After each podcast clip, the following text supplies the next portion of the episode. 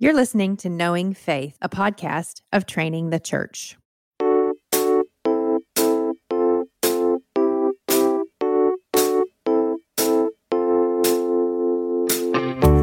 This is Kyle Worley, and I'm joined by my co host Jen Wilkin and JT English. And today we are also joined by Dr. Jason Allen. Dr. Jason Allen serves as the fifth president of Midwestern Baptist Theological Seminary in Kansas City, Missouri.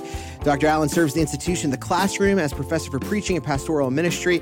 He also serves the church through his preaching and writing ministries as well, which you can check out at jasonkallen.com. Dr. Allen, thank you for joining the show. Hey, it's a delight to be with you. Such an admirer of the Knowing Faith podcast and uh, Midwestern Seminary is grateful to be a sponsor of it as well. Oh, yeah. Well, we're thrilled to have you guys as a partner. I mean, truly, we are. I was telling them off air so I can say it on air as well and not be lying, but uh, or not just puffing them up. But the reality is, is that Midwestern is assembling like it, it incredible faculty. I mean, like we've had some of the professors on the show these last couple of seasons, and they are all stars. It has been such a joy to get to learn from them and spend time with them. And I've gotten so much feedback from our audience uh, just to how excited they are to hear from those profs. So, way to go. Hey, thank you. We're really proud of what God's given us here. It's been a remarkable story. I know we'll touch on it briefly. Uh, momentarily, but I appreciate your kind words. Kyle, I also uh, detected and appreciated the fact that you were, quote, telling M, end quote, off camera as a southerner uh, i resonate with your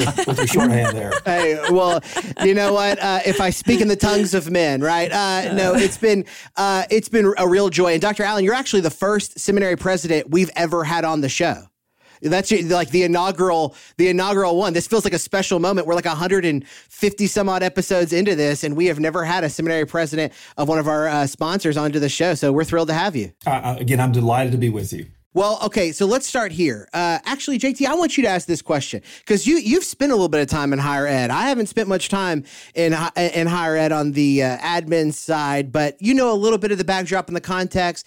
I want our listeners to hear the story. So, tee up a question for Dr. Allen just to get our listeners acquainted with like what happened at Midwestern. Yeah, out of curiosity, Kyle, where did you go to seminary again? That's a uh, joke. it's a long running joke. I'm not going to do that. I just, that seminary doesn't exist anymore, and that's fine. Uh, before true. I tee up this question, uh, Dr. Allen, I've never said this to you, but, you know, so I, I did my master's degree in Dallas. I showed up to do my PhD at Southern and was enjoying my time there. I was only, gosh, maybe I'm trying to, you know, time can be hard to recollect, but it was, I might maybe had been at Southern and on campus for five weeks, 10 weeks, something like that. We had never met. And I remember being in chapel and it being announced that you were going to Midwestern Seminary. And I'm in the back, like, this is before I was engaged and involved. I was just there to do a PhD. I wasn't, I didn't have any relationships. I was just a student. That's it. And I remember thinking to myself, where is he going? Uh, not not and that, that that's me as like a just kind of a Big Tent evangelical showing up at institution and uh, my knowing wife that had the that work, thought too, by the way. yeah, yeah. It's like where, where? And, and, I was I was like thrilled, and I think we like you know prayed for you. We sang a song, and I was like that's that's great. I hope he goes and serves. And and now get, being able to watch what God has done at Midwestern Seminary, certainly through the work of the Holy Spirit, the proclamation of God's word, and uh, just the assembly of students. But God's done done something very special there. Can you kind of tell us? The story over the last 10 years. And at 10 years, that just makes me depressed to think that that was over 10 years ago a little bit. It feels like that was two years ago.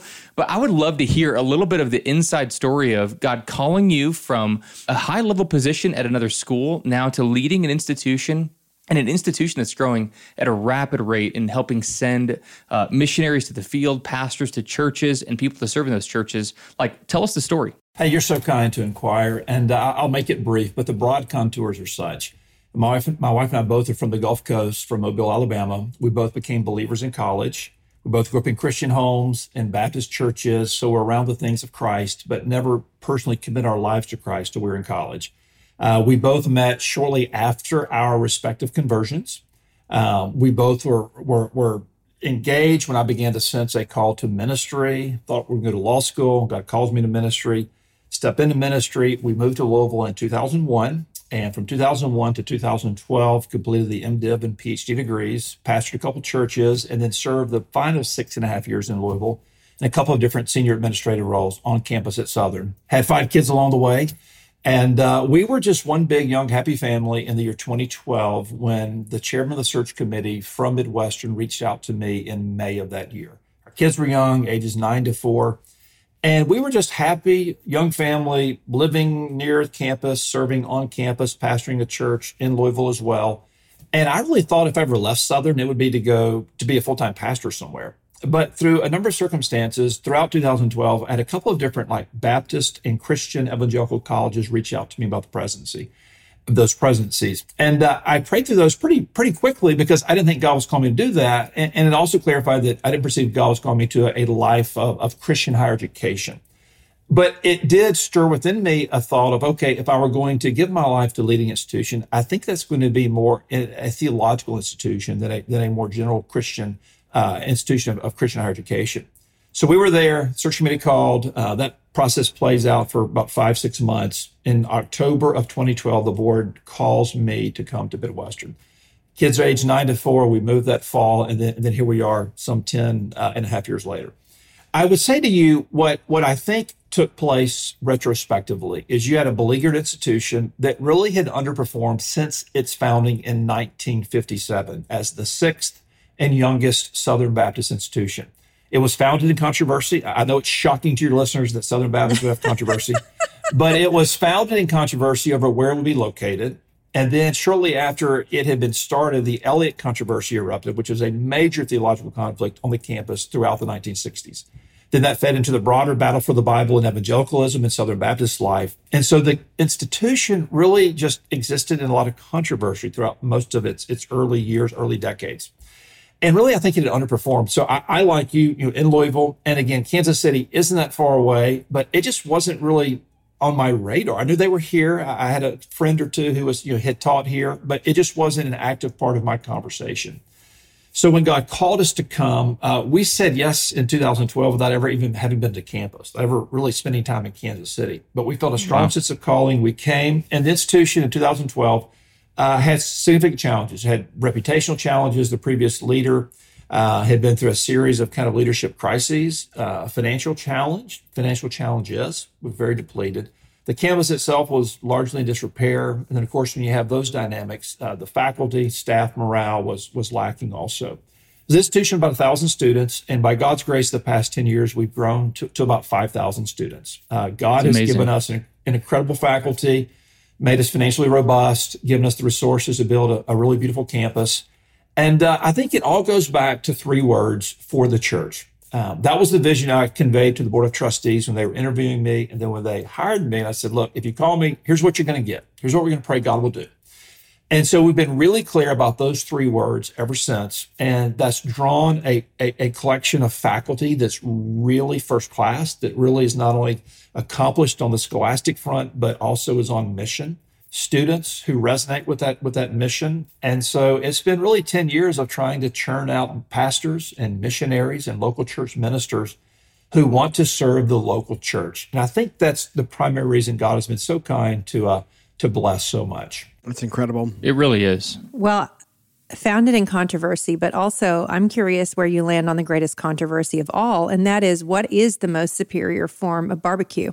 yeah, it's funny. I, I, thought you were building up to a barbecue question, Jen. Look, I, I'm I, I, like before I came to Kansas City, I knew I liked barbecue, but I did not track the different genre, the genres, Texas mm-hmm. versus North Carolina mm-hmm. and all that. Mm-hmm. But having been here for 10 years and having tasted and seen that the Lord is so good to us through uh, through barbecue meat, I'm a big believer in Kansas City barbecue. I love the sweetness that goes with it. It's not a vinegar uh-huh. based, but more of a honey based. Uh, our, my favorite restaurants in Kansas City, barbecue restaurants, are Joe's and then Q39 would be a second, and then really a collection of four or five that would yeah. be would rank you know third. And uh, Kansas City, I'm telling you, this is not you know me being uh, biased. I don't think, but it really is an awesome city. In my 10 years, five of those 10 years, we've had a professional sports team play for the championship. Uh, two World Series, one one, three Super Bowls, one two. And uh, we're large enough to be uh, position to have the the amenities a major city ought to have, including as of this week a brand new spectacular airport, but but large enough to have the amenities a major city should have, but not so large that we have so many of the urban challenges that a major city would have, like like high degree of crime and you know major traffic challenges. We really don't have that, and so Kansas City is eminently livable. It's been a blessing for us to be here the past ten plus years. I know that your neighbors would set your lawn on fire if you said that Texas barbecue was superior. So it's cool. We'll talk about it later. that's right. That's right. That's I, I'm just a big fan of Colorado barbecue. Out here, we're just, Oh, we just don't tell you guys about it. We're not bringing it Colorado up. foodies. Yeah, Colorado's famous for its foodies. Mm-hmm. Oh yeah. yeah. So, serious question: Is Colorado barbecue a thing? No, no. No, The- it's Colorado has Applebee's is where you go to eat out in uh, Yeah, Colorado. Yeah, you got Applebee's, Chili's, Qdoba, Chipotle. That's fine, fine dining here. But while we eat Chipotle, we're looking at the mountains, and so we're. Oh, it's beautiful. well, and I'll tell you, the only like consumable product in Colorado that strikes me as being prevalent uh, is marijuana. Okay, having been out there and encountering like wafting clouds of marijuana everywhere I go, and seeing CB dispensaries on every street corner. See, do, see, Dr. Allen, Dr. Allen is a truth teller, JT, and I'm glad Yeah. he's with us today because we've been we've been wanting to say that for a long time, and he has the boldness to say it. That's the prophetic voice we're looking for. So uh, Um, appa- apparently, every inhabitant in Colorado is smoked meat. Is that what you're saying? They're they're like just all yeah. They're smoking wreathed something. Clouds of and smoke. I'm- love it. I love it. Well, Dr. Allen, let me let me ask you this question. Uh, and those were some great barbecue shout outs too for those who might be interested in going to one of Midwestern's upcoming preview days. You can check those out at mbts.edu slash future students. Check out some of the preview days that are coming up and eat some great Kansas City barbecue while you're out there. Let me ask you this last question about the institution, Dr. Allen. You became a president of a seminary in a time in which the cultural cachet on institutions was plummeting, is plummeting, and, and not just institutions broadly, but like religious institutions specifically. Uh, that's an uphill battle. So, I, one last question on this, because I think the story of Midwestern is fascinating, uh, and what God has done there is a, is a true gift. What have you learned about recovering like the beauty and the goodness of an institution for its participants? I mean, you you took a place that you know, a lot of people, even that were familiar with it, would have acknowledged, hey, it's kind of in disrepair. And you've tried, to, not tried, it, it's become a very, it's a credible institution. I mean, like, Oh, yeah. an institution when we were when we were like, oh, they want to partner with us. We were excited about that in a in a, in a decade against some real cultural headwinds. What have you learned about institutional credibility in leading in that change? Yeah, that's a very good question. I would say a few things. And again, I, I want to say these things, and please hear my heart, you, my friends here, and then your listeners. Uh, this is not institutional triumphalism. It's not. I am keenly aware it's all by the grace of God. And uh, God has given and God can take away. And so I wrote a book telling the story that came out just a few months ago called Turnaround. And that book, from start to finish, I try to be real clear about God's kind providence as being a longitudinal theme that not only runs throughout the book, but has ran throughout the experience here the past decade plus. Uh, I would say a few things, Kyle, that, that just experientially looking back, I, I've seen. The first thing I would say is I talked about about mission for the church. I, I would flesh that out just a touch here and say I continue to be struck by the importance of an institution's identity. Period. Okay, mission is an essential component. But I believe every organizational every organization has to ask and answer three essential questions. Number one, what do we believe? Uh, matters of conviction. So we've been real clear for 10 years. We will continue to be clear about, about what we believe. The second is the issue of mission. Uh, why do we exist? Uh, every organization needs to be able to answer why they exist. I mean, why does this podcast exist? Uh, why does our, our local church exist? Uh, why do Christian parachurch ministries exist? That has to be answered. The third question is the question of vision. Where are we going? And that's the least important of the three, but I do think that that's necessary to galvanize uh, a constituency, uh, internally, employees, those who are serving, but also externally, potential students, those who would come, donors who would support, churches who who would send. And so be really clear about those three those three matters of, of, of identity. Okay. The next thing I would say is I, I think it's impossible to overstate how important it is the members who are actually on the team. Okay. Um, most organizations are careless about how they hire, everything from the numbers of people they hire. So they kind of sleepwalk into being overstaffed. And before they know it, they can't really sustain the payroll they have. And so the way most Christian organizations deal with that is they just like chronically underpay a staff that is, that is, that is, that is chronically uh, too, too large. And we've been really intentional not to do that, uh, just so we can care for our people better financially, but not just on the numerical side as to how many employees we have, but to be hyper intentional about, about who we hire. Um, I mean, I'd rather have just a vacancy persist for months than, than to than to hire someone that we have misgivings about. So we talk about, man, we, we especially in those early years, we treated every hire like our life depended upon it, whether it was a mm. part-time janitor or an open faculty slot. The next thing I would say is, well, I, I do think that there has to be a, a spirit in the machine. Uh, and I think a part of the secret sauce for Midwestern Seminary is there's a cultural piece that is really sweet. Our people are genuinely happy to be here. Um, we've had an incredible, uh, just uh, the, our, the, tenures of our staff here, both senior and, and, even down within the organization, tends to run much longer than comparable organizations or institutions. Folks like being here. Uh, they tend to be on mission. They love to be. They love for the church. Uh, we're a cheerful place. I mean, folks, there's just a lot of joy, a lot of laughter we work really hard to be an authentic community. So we talk, you know, about things like, hey, concerns concerns need to go up, compliments need to go around.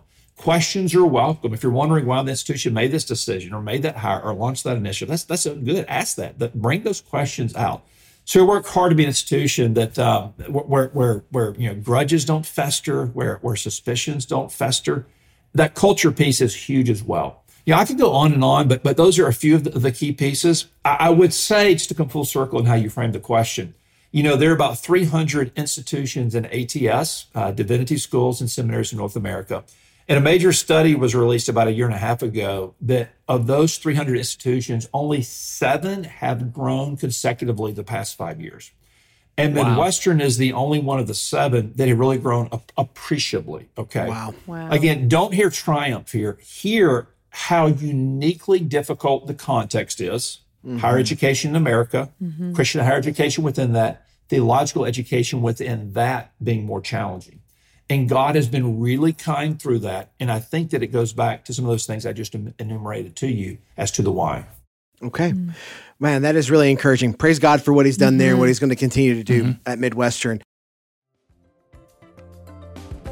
What bridge is God calling you to cross that the gospel might go forth among the nations? Women like Lilias Trotter, Harriet Newell, and Sarah Hall Boardman Judson have indeed crossed their own bridges to get to the lost. Discover the stories of 10 inspiring female missionaries who changed the world for Christ. 10 Women Who Changed the World as Seminary President Daniel Akin's powerful tribute to these women who fulfilled the Great Commission. May we all follow in their footsteps. 10 Women Who Changed the World is available wherever books are sold.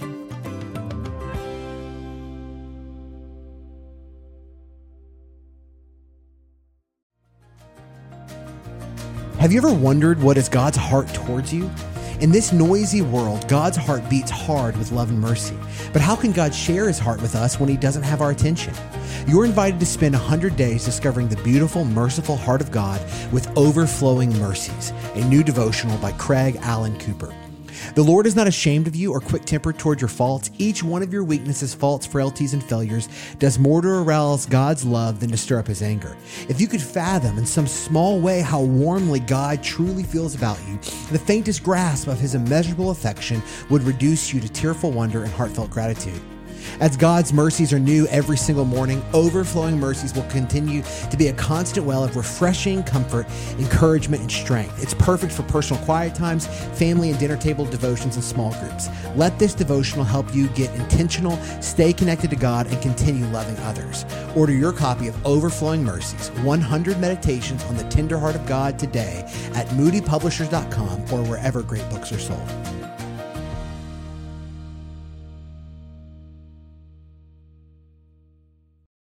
I want to turn to our topic for this episode. And I was excited about having Dr. Allen on here for this one because I know it's not only near and dear to the heart of uh, the, Jen, JT, and I and our partnership over these last years, but it's also near and dear to the heart of Midwestern as well. One of the foundational reasons knowing faith exists is to increase biblical literacy among Christians. And this is a burden that is shared by Midwestern. And I'd love for the four of us to move from uh, putting Dr. Allen in the hot seat on the history of Midwestern, uh, but with our time remaining, to just ask this question How is the Biblical Literacy Project going? We're 10 seasons into knowing faith, a little over 10 years into the journey uh, of Dr. Allen at Midwestern, uh, a decade of vocational ministry in local churches for JT and I, respectively. We're probably 45 Jen Wilkin Bible studies in living rooms and auditoriums in. uh, w- what are we learning when it comes to biblical literacy? What seems to be working? Are the tides turning? What are the hurdles? Jen, could I put you on the spot to just uh, get a, give an opening volley? If, no, if we don't were, put her on the spot. Whenever we put her on the spot, she gives us a quiz. I don't need any quizzes today. I don't. I don't want to take a. Bible quiz today, Jen. It's true. If we have, if we have to start, if we were starting a State of the Union on biblical literacy, Jen, where do you start? Ten years mm-hmm. in, the State of the Union is better. It's better than it was. I would say that I'm seeing really encouraging signs. Um, among younger women in particular, which is not to say that I'm not seeing them at all levels. Uh, but I just think that, and, and I don't mean that it's not happening also among men. I do have a more of a vantage point or more of a, a finger on the pulse about what's happening in female circles. And, you know, for a, a, population that for so many years was resourced almost entirely or entirely at the feelings level and given heavily application driven uh, resources, I just see among younger women, they, they grew up with different cultural messages than some of the older women grew up with. Um, and so they do understand themselves as thinkers as well well as feelers, and they are receptive to the idea of a life of the mind as it relates to their faith with a little more ease than some of the older women are, which is not to say that the older women don't walk toward it and walk into it, but it, it can be a little bit more of a hard turn for some of them. Um, so I'm encouraged to see younger women who, for them, it's like, well, of course, of course, I would want to know uh, my Bible, that I would want to have a working knowledge of it um, and a thinking or a, a knowing faith, one might say. Mm, yeah, one might. Not only that, but I'm encouraged by the way that they have picked up on, and I would say this is this is more broadly true um, of men and women. Uh, they are uh, they are far more willing than I would say 10 years ago they were to understand the beauty of active learning environments versus passive learning environments. Um, they are more suspect of the crush of, of information and things that are available to them through online sources and thinking, I don't know if that's actually as formative as I thought that it was. They do want to be able to sort through things. They do want to be able to know what's reliable and what's not reliable and to develop their own um, spidey sense around that uh, by learning how to be better thinkers, not just just consumers. So I think it's gotten better. I think we have a, a long way to go. And I would still say that when I give my pop quiz, uh, it does not matter. Please don't. Whether it does not matter whether people have, um, you know, little education or a lot of education. Um, it still is pervasive that people uh, just can't pass a simple pop quiz over factual information on the Bible. People have been in the church their whole lives, so we still have um, a lot of work to do. But I, am encouraged by how things have moved. Yeah. Uh, hmm. JT, what, what, what would you say? I'm surprised. Uh, just to maybe answer briefly, I'm really encouraged that Jen is encouraged because that's that's amazing. Uh, I uh, I'm thankful for that. I, you know, I was at a con- I spoke at a conference earlier this week, and one of the I, I, did a couple sessions, and one of the sessions I led, I was kind of more just dialogical. It was with pastors and leaders and ministry leaders, and I just said, "Hey, are you guys aware of the Lifeway study of the state of theology 2022?" Just kind of asked broadly. There's a room of I don't know two, three hundred, and maybe fifteen of them were twenty, and that was actually kind of discouraging to me. So I'm, I'm, i mean, Jen, Jen's kind of like giving me a source of hope right now because if we look at the state of theology statistically, it's not it's not really kind of where I think any of us on this podcast would say we we hope it would be or where we want to be. Mm-hmm. I do think I, I see some encouraging trend lines around active learning environments. I mean, just mm-hmm. this morning, Kyle and I were on a call of, you know, 15 churches mm-hmm. thinking about how do we do this in the life of the church? How do we think about actually discipling people, not just kind of gathering people? So I definitely think there's some encouraging trend lines. I, I agree with Jen there. But I, and I also know Jen would say this: we're not where we need to be, and that's where I, Kyle. I don't know what your next question is. I'm just going to ask the question. You know, one of the fascinating things, Dr. Allen, I think, is what's the relationship between churches, local institutions, mm-hmm. and here I am in Arvada, Colorado. I'm trying to disciple the 2,000 people that God has at my church, while also institutions of higher education. And you're sending out missionaries and faculty and pastors. What what should the relate like? What would a healthy relationship look like between an institution that is for the church and the church? Yeah. So let me maybe kind of take kind of build a little momentum into the question, JT, with a couple comments based upon what you and, and uh, Jen just said. Uh, first of all, really glad I don't have to take Jen's pop quiz. Uh, so thank you for that. Uh, I do worse each I, time. I, I, would say that I'm kind of somewhere between the two of you guys. Um, I, I, see it kind of as the best of times and the worst of times. On one hand, I see a lot to be encouraged by the intentionality mm-hmm. that we have as an institution, the intentionality of our students that they have. Mm-hmm. So also the embarrassment of riches we have by way of resources and by yeah. focus, and the fact that we're having this yeah. conversation right now. That, that's very encouraging. I would say the embarrassment of riches uh, does have a downside. We are a distracted society. Our church members live distracted lives. I mean, the amount of images that come before us and the, the amount of content that comes at us through our phones and through other touch points it is really mind blowing. You look at the data. So mm-hmm. our ability to retain and to process and our willingness to make time and space and meditate and study, that's being challenged. Okay. The other part that's the worst of times is uh, students coming into our institution oftentimes are coming not from a Christian home, often coming having been converted in college. And so they're not showing up with like 15 years of, of Sunday school classes, not right. showing up with 14 years of discipleship right. groups. And so they're coming in needing more. The good news is, again, we're having this conversation, and institutions like mine are being hyper intentional to teach. And the good news, and this is really good news, is there's a generational appetite, I think, that's being stirred. Yes. That's part theological, right. where we're saying, hey, you need the word of God. This is the word of God. It leads to life, it shapes you, it sanctifies you, et cetera, et cetera, et cetera. The last thing I would say, and this is a little more contextual, we're all creatures of context here, but even before the podcast today and the conversation being on my radar, one of the things that I've just been on my mind a lot in recent months seasonally is a dad with five kids. They're now 19 to 14 as a, a man who serves in a local church context as a teaching pastor and getting to serve God's people that way. Um, the word delight is increasingly big to me delighting in God's word and pointing my children even local church and people in my spheres about what it means to delight in God's word and to study it and to memorize it and and and to wrestle with it and even naughty texts and the delight that gives you as far as it being nourishing and edifying. So that's what I'd say. Now, now a little bit more to your question about the local church and the seminary. I, I there there is a symbiotic relationship. Okay. Yep on the one hand, uh, we're working really hard to produce students that in every way are fully prepared to honor Christ wherever they're called mission field, local church, marketplace, etc. So doing our best for the season we have to invest in. And so on the one hand, the type of graduate we produce, we we certainly we certainly bear a great deal of responsibility in that regard. Um, as does the students, how diligent they are, but also as does the church. By that I mean the churches who send them. Uh, we kind of take what we can get.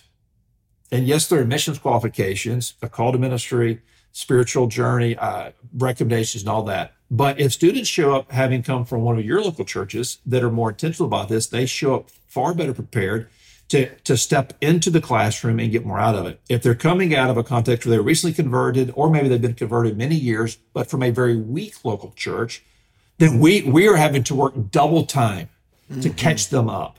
Does that make mm-hmm. sense? Oh, yeah. And so there is a symbiotic relationship as far as the quality of students we we receive and the quality of graduates we were able to send out and back to the churches. I think as well, there's a symbiotic relationship where we're having to hear from pastors, and we are hearing from pastors as to what they're perceiving the needs should be at the local church level. Everything from the ethical issues and questions they're being confronted with to the type of training that they think their their their staff members are need need to be need to receive so they are better positioned to serve to serve their congregation. Yeah. No, I think that's really helpful. And I do think that one of the things that's blown me away and surprised me about that increasing appetite, uh, Dr. Allen, is uh, even as we hear from listeners of Knowing Faith regularly, they'll be like, yeah, you know, I came to faith in high school or in college, but nobody really discipled me. Nobody taught me how to read the Bible. Nobody, nobody taught me just like basics of doctrine. And now I'm using you know, knowing faith, and me and some friends are meeting up to talk through these things. And so I do feel like that spiritual appetite is growing. And if there, I mean, there are uh, certainly benefits and burdens that have come with uh, life in a digital age. But one of the benefits is just accessibility. And I think about even some of the creative ways that you guys are engaging people on the literacy conversation with the For the Church Institute, which wow. I, we've pointed the listeners to before, but I just like if you haven't, if you've been listening to the show and you keep hearing me talk about the FTC Institute or For the Church Institute, do yourself a favor and go check it out because it's the kind of creative response that we need that isn't bracketing some of this uh, training behind a paywall or behind an admissions wall. And you should really go look into it if you have any interest in just taking like I like the podcast, but I'm looking for like a step further. You should go check this out because it's really worthwhile. I, I would say that one of the questions that maybe somebody is asking is this, because we've talked a lot about biblical literacy. And let me ask it to everyone. And Jen and JT will know what I'm trying to do with this. It's kind of a, you know, it's not it's not really a question, but I'm just teeing it up. Are any of your questions really questions, Kyle? Really we kind of know where you're going. they're all it's all they're pretty leading. Um uh doesn't Jesus like okay, so we're talking about Bible literacy, knowing the Bible better, knowing our sacred text, you know, uh, talking about the Southern Baptist history of battling for the Bible. And we're kind of presuming that everyone who's listening is going, yeah, knowing the Bible is a really crucial part of discipleship. But it sounds to me like Jesus actually chastises the Pharisees that they care too much about the Bible. They're studying it too hard and they're missing, you know, the free-flowing fellowship with God and radical obedience. So why should we be people of the book? Why should we give our time and attention and resources to studying God's word seriously? Why does that matter if Jesus is taking the Pharisees to task for studying it too closely? Right, Jen? Am I right? I'm rightly interpreting oh that gosh. passage? okay. Yeah. So, uh, of course, we all know uh, the part of the Great Commission that says that we're to teach others to observe all that he's commanded. Uh, those were, I believe Jesus said the Great Commission, unless uh, memory fails me. Uh, not only that, but we always always need to be reminded that the Pharisees were whitewashed tombs uh, and we have the Holy Spirit, which does not mean that we immediately have understanding of everything that the scriptures say. In fact, I would say that it doesn't mean that at all, but it does mean that our intentions are different than those of the Pharisees. We, we learn so that we can be humbled, not so that we can be exalted. Uh, and then, you know, not only that, but based on the uh, the random sampling of Bible quizzes that I have done around the country in various environments, I promise you that the church today is in far more danger of biblical ignorance than it is of biblical arrogance. People do not know the Bible, and we're staking our lives on it. And so I think you can point to a lot of the deconstruction conversations that are happening and know that many people, while I respect that, I never want you to hear me say a negative thing about someone who is going through that process a lot of times it's happening because they're leaving a faith they were never truly introduced to and and and, and brought into. Mm-hmm. Yeah, I was going to say, first of all, I think the Pharisees need to be subjected to one of Jen's pop quizzes. Uh, yeah, they to do. see how well they really know their Bibles. Uh, the, the second thing I would say is the issue of the Pharisees, of course, was not just that they took the scriptures too seriously, but but that they even added to the scriptures. Mm-hmm. And uh, mm-hmm. uh, and and look, is it's I don't think evangelicalism in the main is in danger of drifting into that degree of seriousness. It tends yep. to be the other extreme of the compendium, right? The next thing yep. I want to say is, and, and I'll, I'll, be brief here on it, but but it's interesting, even the providence of this conversation. Uh, last night I was teaching local church setting, First Peter chapter two, verses four through ten. And English Bibles, you know, regard you know, if you have a good translation, which everyone I was speaking to did, uh, I just walked through that passage with them. I, I wanted to draw their attention to the different conjunctions that show up within those verses. I said, notice the conjunctions here. And, uh, and I was trying to show them the basic movements of that passage that they could see quite clearly with their English Bible. No need to know Greek. Uh, no need to get somewhere to Greek to actually follow the basic contours of this passage. I, I kept saying that what I want you to understand is you can do this. Hmm. You can do this. You can do this. Now, I lead an institution, I'm committed to higher education. I love to see students get an MDiv degree. But I want to even more loudly than that say to the listeners today, hey, you can study your Bible.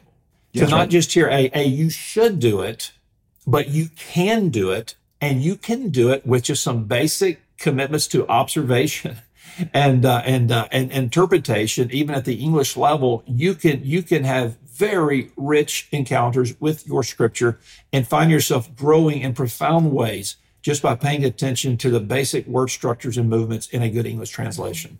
Yeah, that's really good. That's really good. Well, I, I do want to kind of land the plane here because uh, JT asked a great question early on. Uh, about uh, the relationship between you know the seminary institution, the life of a local church. Um, but I would be interested to hear uh, you know, s- seminaries kind of plant their flags in different hills, and and you guys have planted yours at, at, at like a kind of a brand level tagline. We're for the church, which is like it, it resonates so much with the heart of knowing faith to see this biblical and theological discipleship that is from and for the church.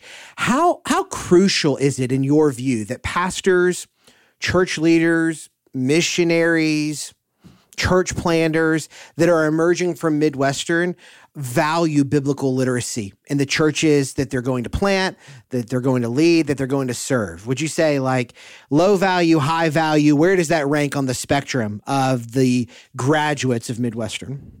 So, Kyle, this is clearly one of your leading questions. I'm, I'm, giving you a softball Whoa. here, Dr. Allen. Yeah, yeah, I'm, I'm, throwing this it up is for a softball. You. This is like a wiffle ball. Mm-hmm. Uh, of course, we highly value it. Absolutely. I mean, Christian ministry begins with the right preaching and teaching of God's word. The qualifications for the elder, to be an elder, begins with the qualification. And the only gifting there is to be able to, to preach it and teach the word of God. Saint Jesus says, "Sanctify them by the truth. Thy word is truth." I mean, you, you, we're born again by seed that is not that is not perishable but imperishable. I mean, ministry goes back to to preaching and teaching the word. So yes, there's more than that we do, but there's nothing less than that we do. So in my mind, it's proof positive we're doing our job well. If I look back in the years to come and see a generation of men and women who've left this institution and are faithfully preaching and teaching the word of God. It's it's it's it's an indictment on our work if I look back in a couple decades and I can't see mm-hmm. those types of graduates in the churches and on the mission field. Yeah, mm. I love that. That's good. I love that. Dr. Allen, thank you for making time to join us today. Really grateful for it. Delighted to be with you, Kyle. I should like pay you like to promote Midwestern Seminary. I mean, you're such a fan here, and I appreciate your kind words you said about the institution. We're grateful what God's doing here at Midwestern and Spurgeon College, and really grateful to be able to partner with you with you friends in this great endeavor. It's exciting. It's exciting. Listen, if you want to hear more from Dr. Allen, go check out his wonderfully helpful book, particularly if you're thinking through calling to ministry. It's called Discerning Your Call to Ministry. It is really practical, very on the ground. Check it out. If you're ready to take your next step in theological training, I encourage you to consider Midwestern Seminary and how their For the Church vision can equip you through formal theological education. You can learn more about how to get started at mbts.edu slash knowing faith. Find Knowing Faith on Instagram, Facebook, and Twitter. Leave us a review over an Apple Podcast. Drop a question in there. We'll explore it in a future episode. Check out our sister shows, Family Discipleship, Confronting Christianity, Starting Place, and the forthcoming show, which we're very excited about, Tiny Theologians with Amy Kate Gannett. We hope you enjoyed the show today and the discussion. Grace and peace.